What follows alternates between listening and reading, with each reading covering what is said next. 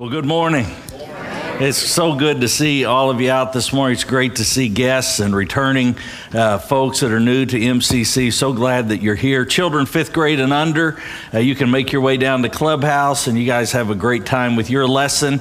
The rest of us are going to be turning in our Bibles to two places. The first is in the New Testament, the book of Ephesians. I want you to find Ephesians chapter 4. And if you do reading during the week, that's a great chapter to be looking at in this series. Is it okay to? As we answer a variety of questions. So look there at Ephesians chapter 4, hold your place, and then go back towards the beginning of the Bible to the Old Testament to the book of 2 Samuel chapter 12. 2 Samuel chapter 12. Well, I told David Bigelow last night, I am so grateful for him and Brandon, Dan, Graham, and all of the faculty, over 50 that were out at Wonder Valley Camp this week. I, the greatest testimony last night was to look out and to have the students who occupy now uh, the first third of this side of the worship center on Saturdays to have them stand as ones who had the privilege of baptizing another. If I were to have you stand this morning as an adult, and I'm not going to do this, but if I were to have you stand as an adult, can you say that you've been in those waters with someone? Because it's the most important thing that we get to do to have the opportunity to plant the seed. And if you stay in the same place long enough, you get to see that seed sprout. And you get to see it come back and if you've been faithful, you get to be the one that stands in the water with them. This is a church where the preacher doesn't do it all, but the people who are right there on the ground leading others to Christ get that privilege. And last night, to have those students stand up and to acknowledge at such a young age, some of them have been in those waters two, three, four times with their friends. Which, by the way, did you notice that we had a, a really handsome keyboard player this morning? Mr. Jake Ewell has learned the piano in two weeks. Now, next week, we're going to turn it on so you can hear it. but man, he looks good up there playing. He looks good up there playing. We're so appreciative of him. I, I want to welcome Jansen or Daniel Tate. Uh, Tate is back with us. I saw him come through communion. Where you at, Daniel? There he is back there. Daniel just finished his four year tour in the Marines. Let's thank him for his service.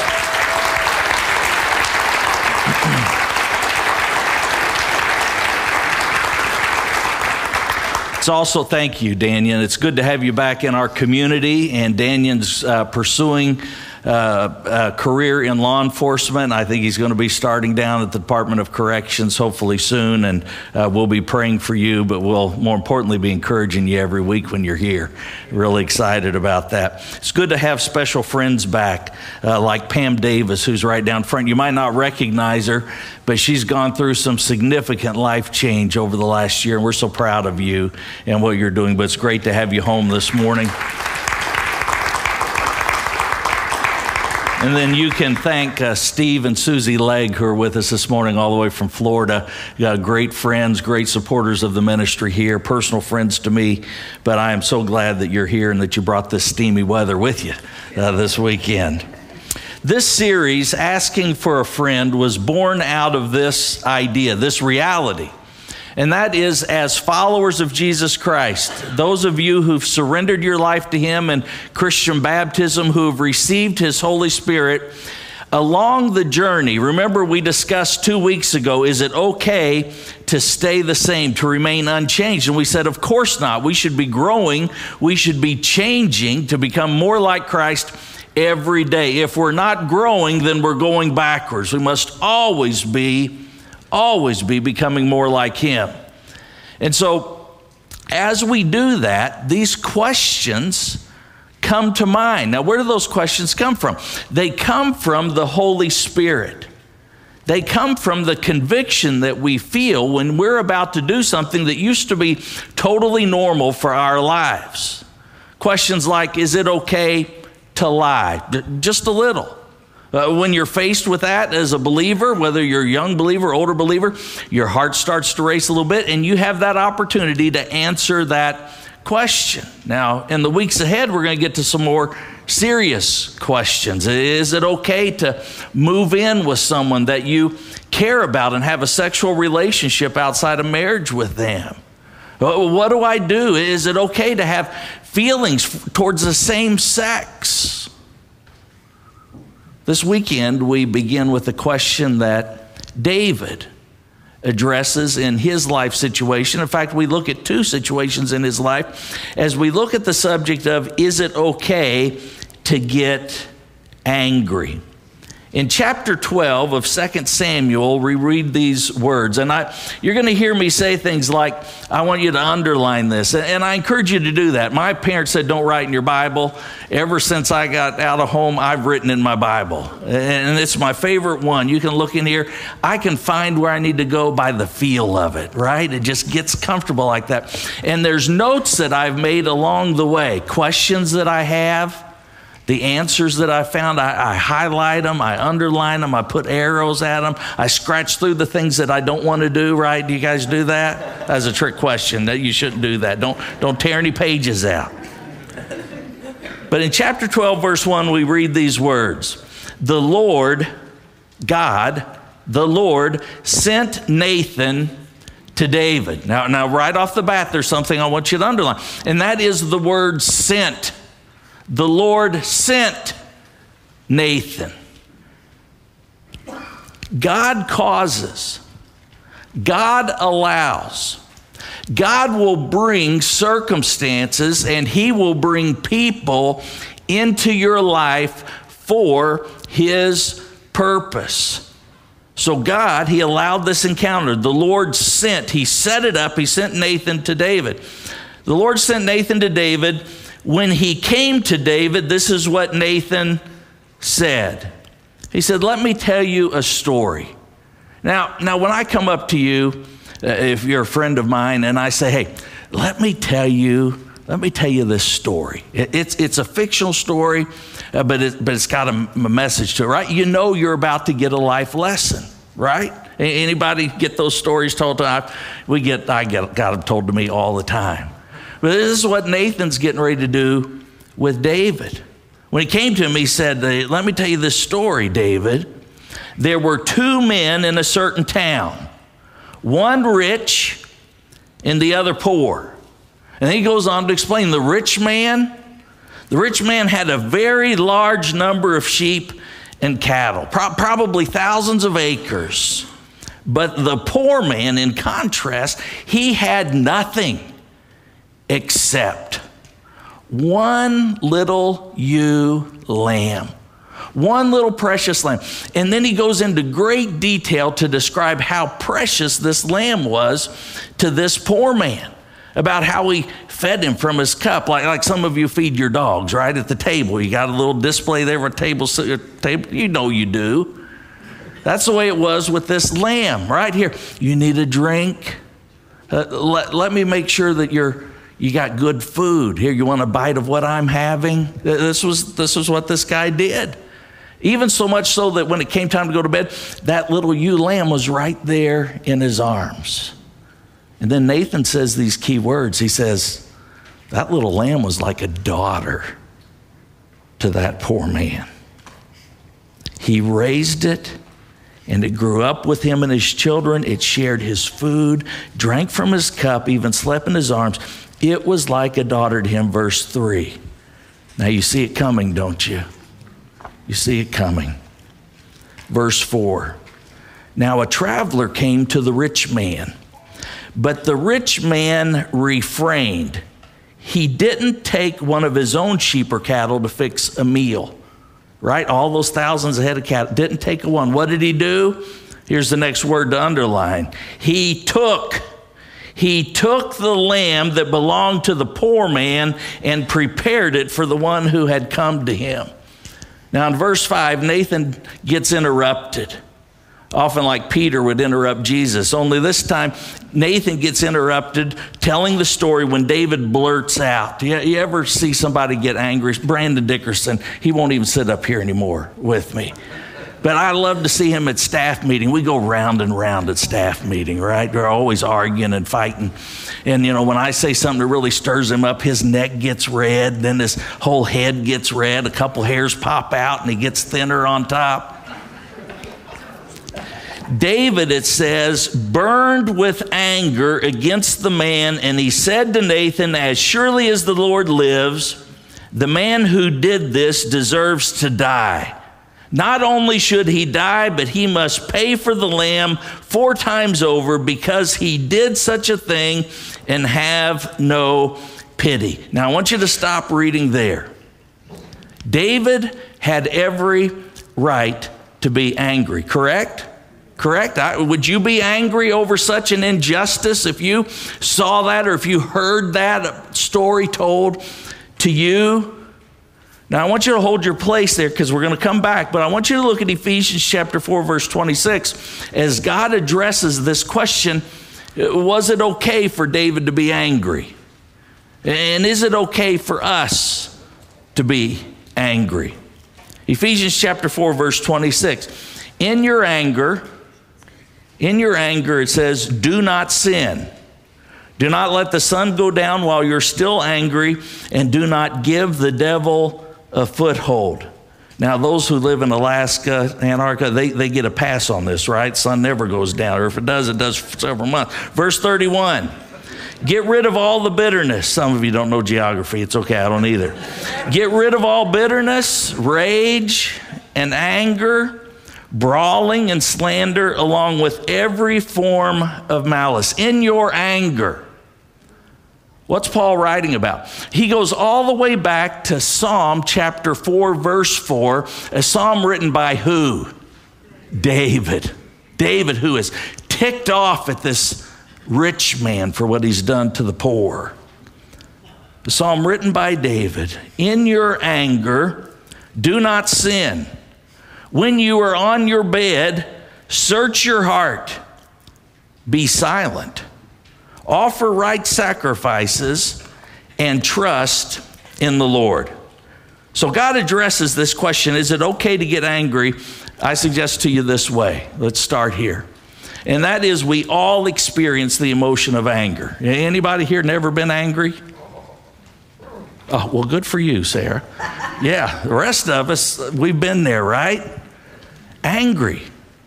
We all experience the emotion of anger. Psalm 4 4 is actually translated get angry, be angry, because there's such a thing as righteous anger. There's such a thing as right anger. In fact, righteous anger is an attribute, it's part of God's character. Let, me remind you Romans 1:18 the wrath, the anger of God is being revealed from heaven against all the godlessness and wickedness of men who suppress the truth by their wickedness. You think when God looks down and sees all this silliness that's going on in our country today, that He's not angry? It says right here, His wrath is being poured out even today to the godless to those who are rejecting the truth of who He is. God experiences anger. Jesus, who never sinned, was righteously angry a number of times while he was here on earth when the Pharisees opposed Jesus for healing on the Sabbath. Mark 3 5 says that he looked at them with anger. Although the Bible doesn't use the word, it doesn't take a big stretch of our imagination. When Jesus went in and he saw the Pharisees selling birds, selling sacrifices, diminishing what it is that God required of the people in the temple, what did Jesus do? He turned the tables over. Do you think he came in and, and said, Oh, excuse me, I'm just going to I'm just going to brush this stuff off the table. I, would really rather you not have that here. He went in and he flipped tables upside down. He was angry. And he was right in his anger. In Matthew, when Jesus pronounced woe after woe on the religious for leading the people astray, he specifically spoke about children and he said, If anyone causes one of these little ones, those who believe in me, to stumble, It'd be better for them to have a large millstone tied around their neck and be drowned in the depths of the sea. You, you, know what I think of every time I read that passage? I think of my friend. I think of my friend who he and his brothers and other family members spent their early years living in an orphanage where they were sexually abused, if not weekly, daily. And it makes me angry you know why? Because that orphanage was a Christian run orphanage, it was run by the church. It should make you angry too. That's what I think about when I read this time when Jesus was angry. So angry that he said a millstone should be tied around their neck. They'd be better off dead than to be abusing children. You see, righteous anger is a God given emotion. It's a God given emotion that we all experience. But, but, we must process our anger biblically. We must process our anger according to God's will and directives found in His Word. David said, Search your heart and be silent offer right sacrifices to God. So let me ask you what makes you angry. In fact, on your outline, I, I, want you to just draw a line down the middle, right there over top of your notes, and I want you to make two columns. Uh, column on the left, I want you to write down the things that you get angry about that you think should be right anger, righteous anger. And I'll give you a list of some of those things in just a moment. But on the right side of your paper, I want you to write down the things that cause you to ask this question Is it okay for me to be angry? Uh, the times when you get angry with your young person in your home or your old person that's about to come back to your home.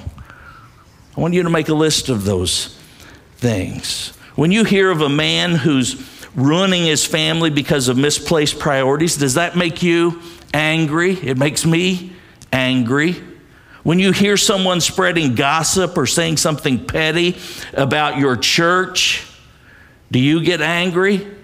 I do. I spent a lot of this year being angry, reading some of the foolish stuff on Facebook by people who say they love the church, but putting down preachers like me who said that God comes first according to his word. It makes me angry. Which column should that be in? What about a child who's being neglected or mistreated? Is it an injustice that you have experienced yourself or someone that you care deeply for? Is it the fact that a portion of the taxes we pay goes to fund millions of abortions each year that have nothing to do with the health of the mother? Does that make you angry? I'll tell you, it does me, but it makes me more angry to know the hurt, the defeat, the sadness that these women face years later, who felt as if they had no other choice because we're paying people to be in clinics to not give them a choice, but to point them towards this terrible injustice. Now, all the way back, all the way back to the beginning of creation when Cain was angry because God rejected his sacrifice. Talked recently about Jonah in one of our groups. Jonah, when he went to Nineveh, right, he argued with God about it. Then he went and Nineveh repented, and, and Jonah went off angry. God came to both of these men and he said to them, Why are you angry? This wasn't because God was puzzled by their anger, but he wanted them to answer the question, to analyze their own anger. So let me ask you, why, why are you asking? Is it okay to be angry? What drives your anger?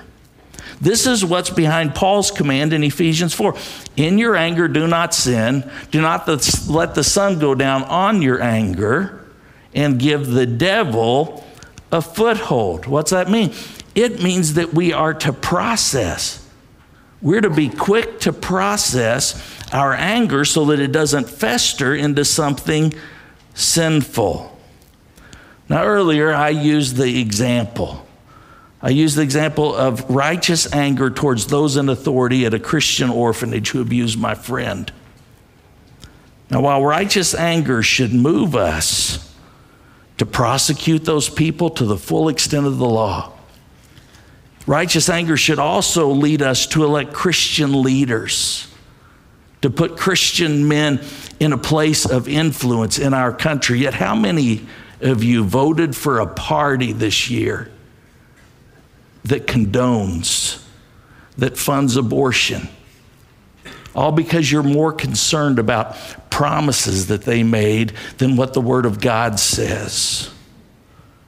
Anger should drive us, righteous anger should drive us to do something positive about this while while anger that isn't dealt with festered inside of my friend for years.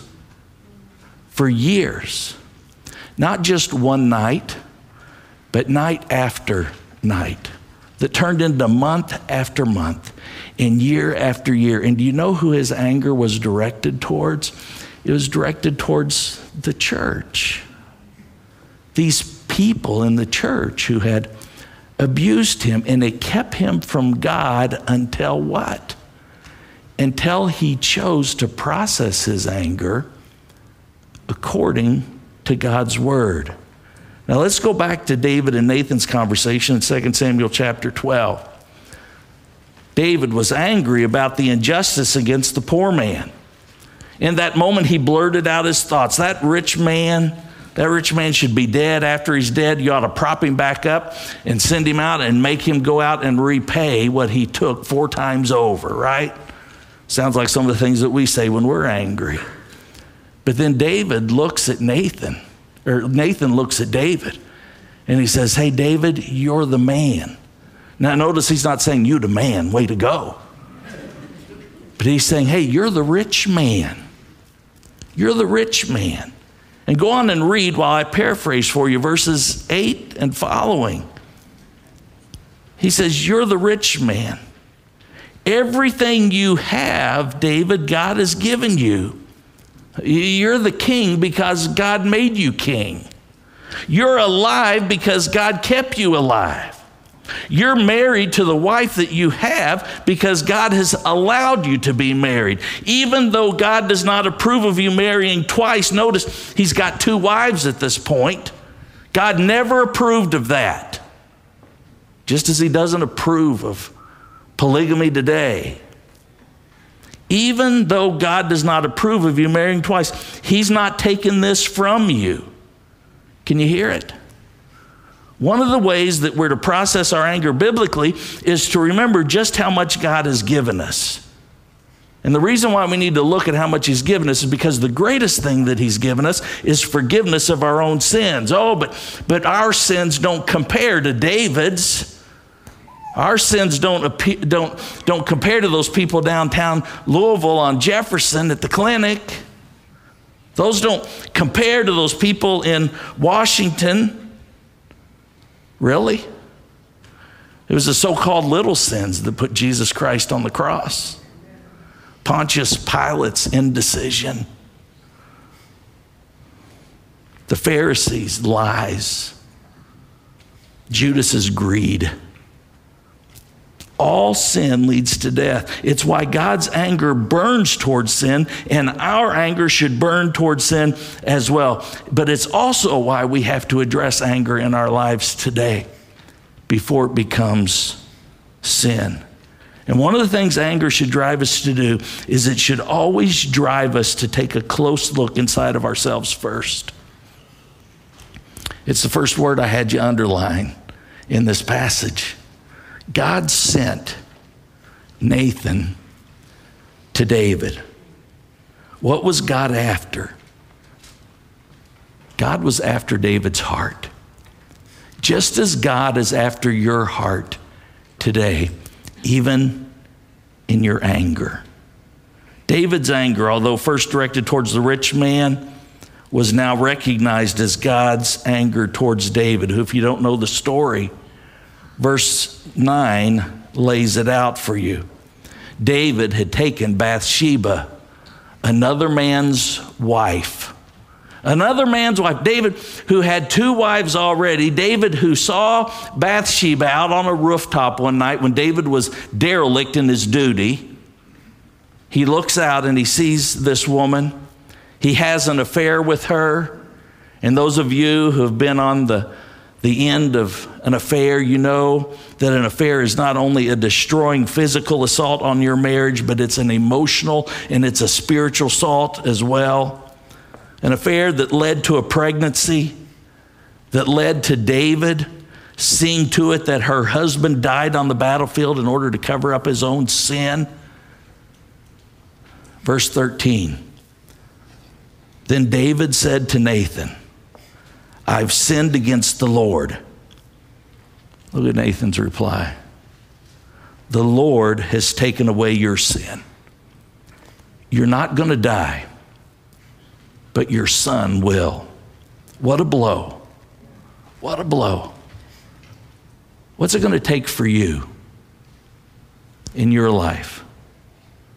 See, this was a blow that brought David to his knees. And as you read the rest of David's life, you'll see that it was on his knees that it brought him to a point of complete and utter dependence on God and God's plan that would stretch all the way to you and to me. So I ask you again, what has you angry, or at least asking the question, is it righteous anger?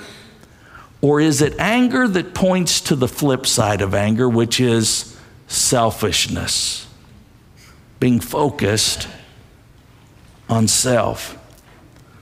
There's three things that I think we can glean from David's experience and get to the root of this selfishness. First, God requires that I take responsibility for my anger. It's not anyone else's job but yours. You and I, we must take responsibility for our anger. Now, some say, that's my problem. I can't control my anger. Bull. The truth is, you can, you just don't want to.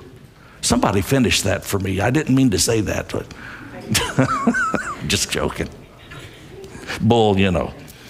Some, you just don't want to. Why? If you're honest with yourself, it's because controlling your anger means judging your own selfishness, which is nine times out of ten at the root of sinful anger to begin with. Let me give you a couple of examples. Anybody here besides me uh, get angry when your child gets hurt by doing something foolish? I mean, be honest. I, it's my first response, man. I, I, once I make sure they're okay, but but then I am just wound up inside. Have you ever asked yourself why you get angry? Why anger is a go to? Well, anger is a natural response.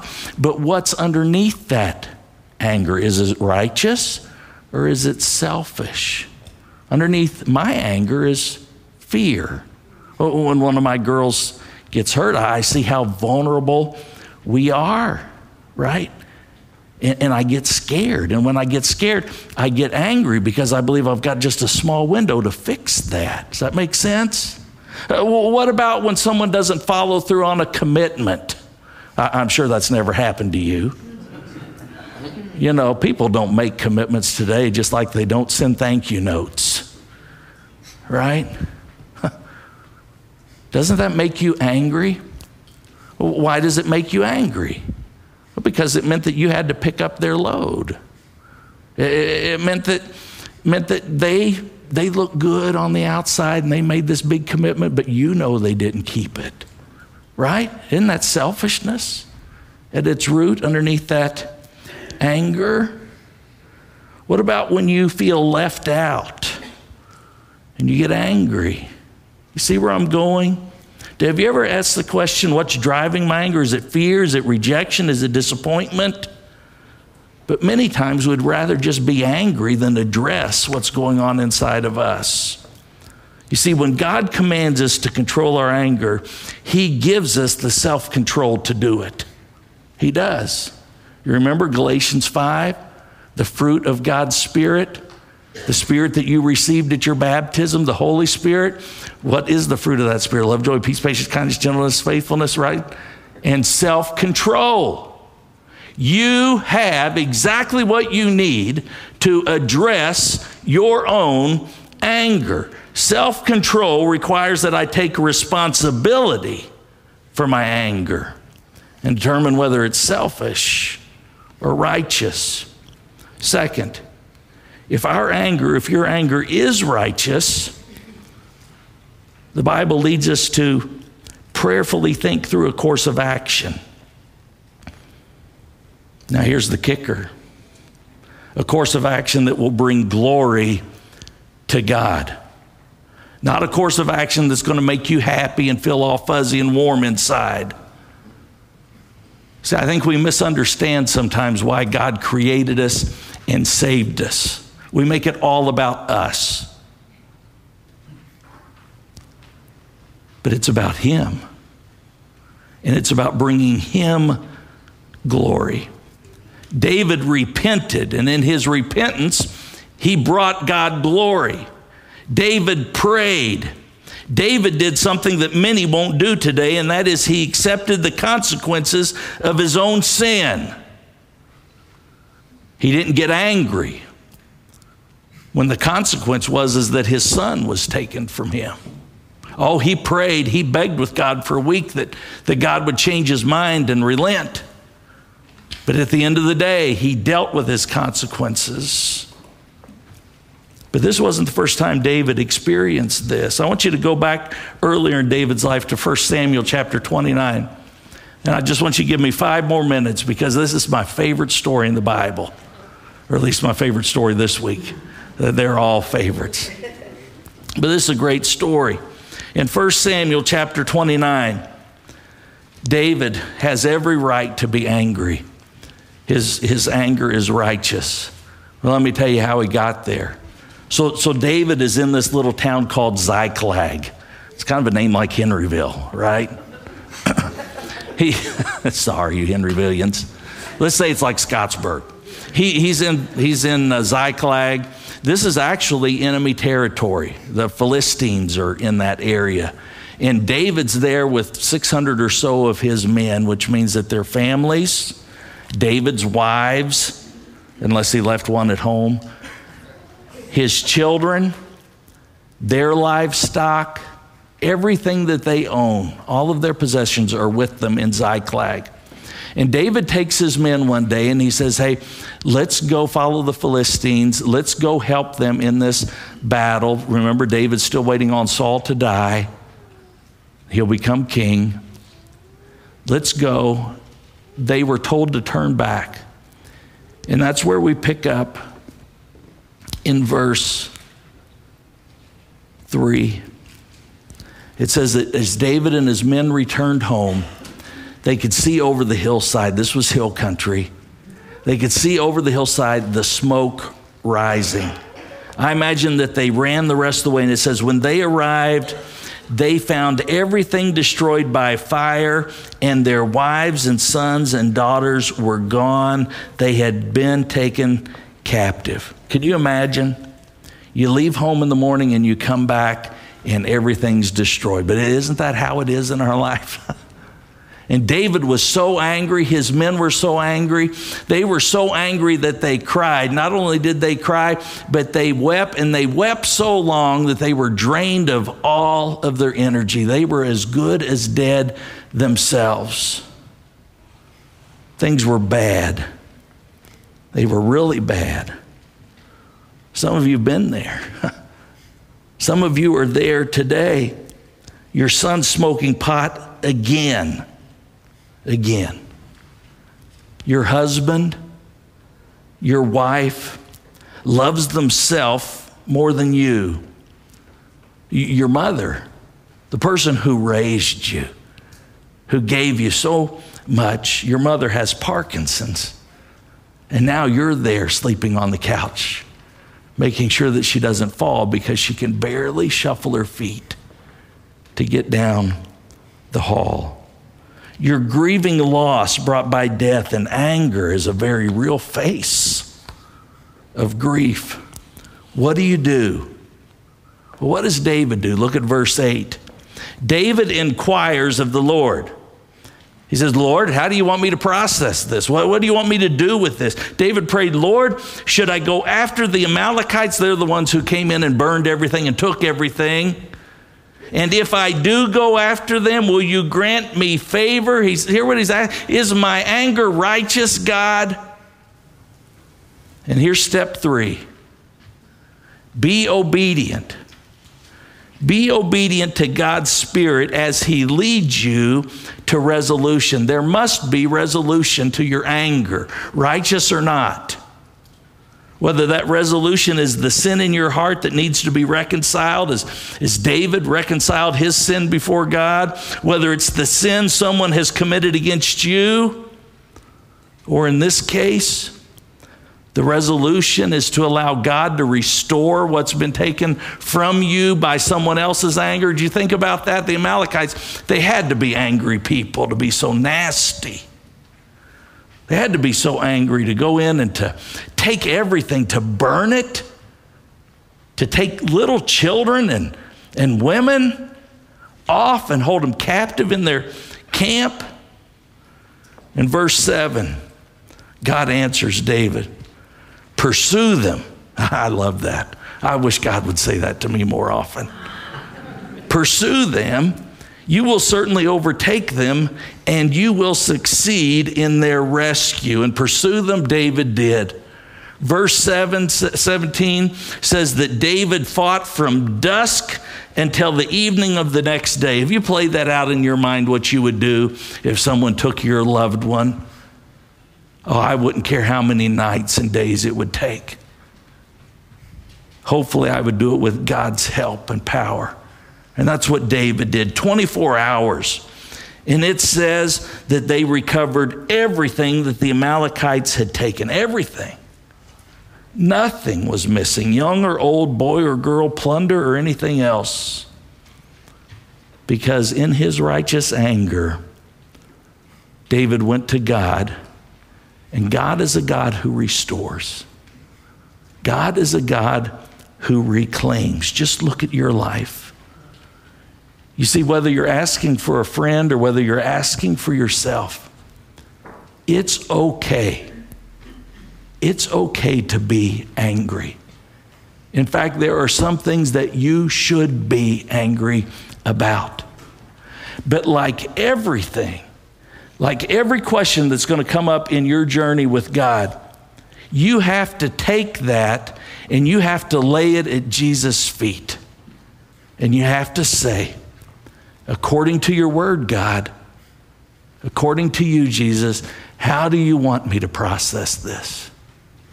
And then you have to have the courage and the wherewithal to follow his Spirit's lead until it's resolved. The question for you today is what leads you to ask the question to begin with? I have a feeling some of you, you may not have asked the question today, but, but some of you have anger that's lingered over for more than a night, more than a week, more than a year. What are you going to do with that anger now that you know? what you need to do. Is it righteous? Is it right? Are you angry about the state of our world? Then, then how are you going to vote next year, right?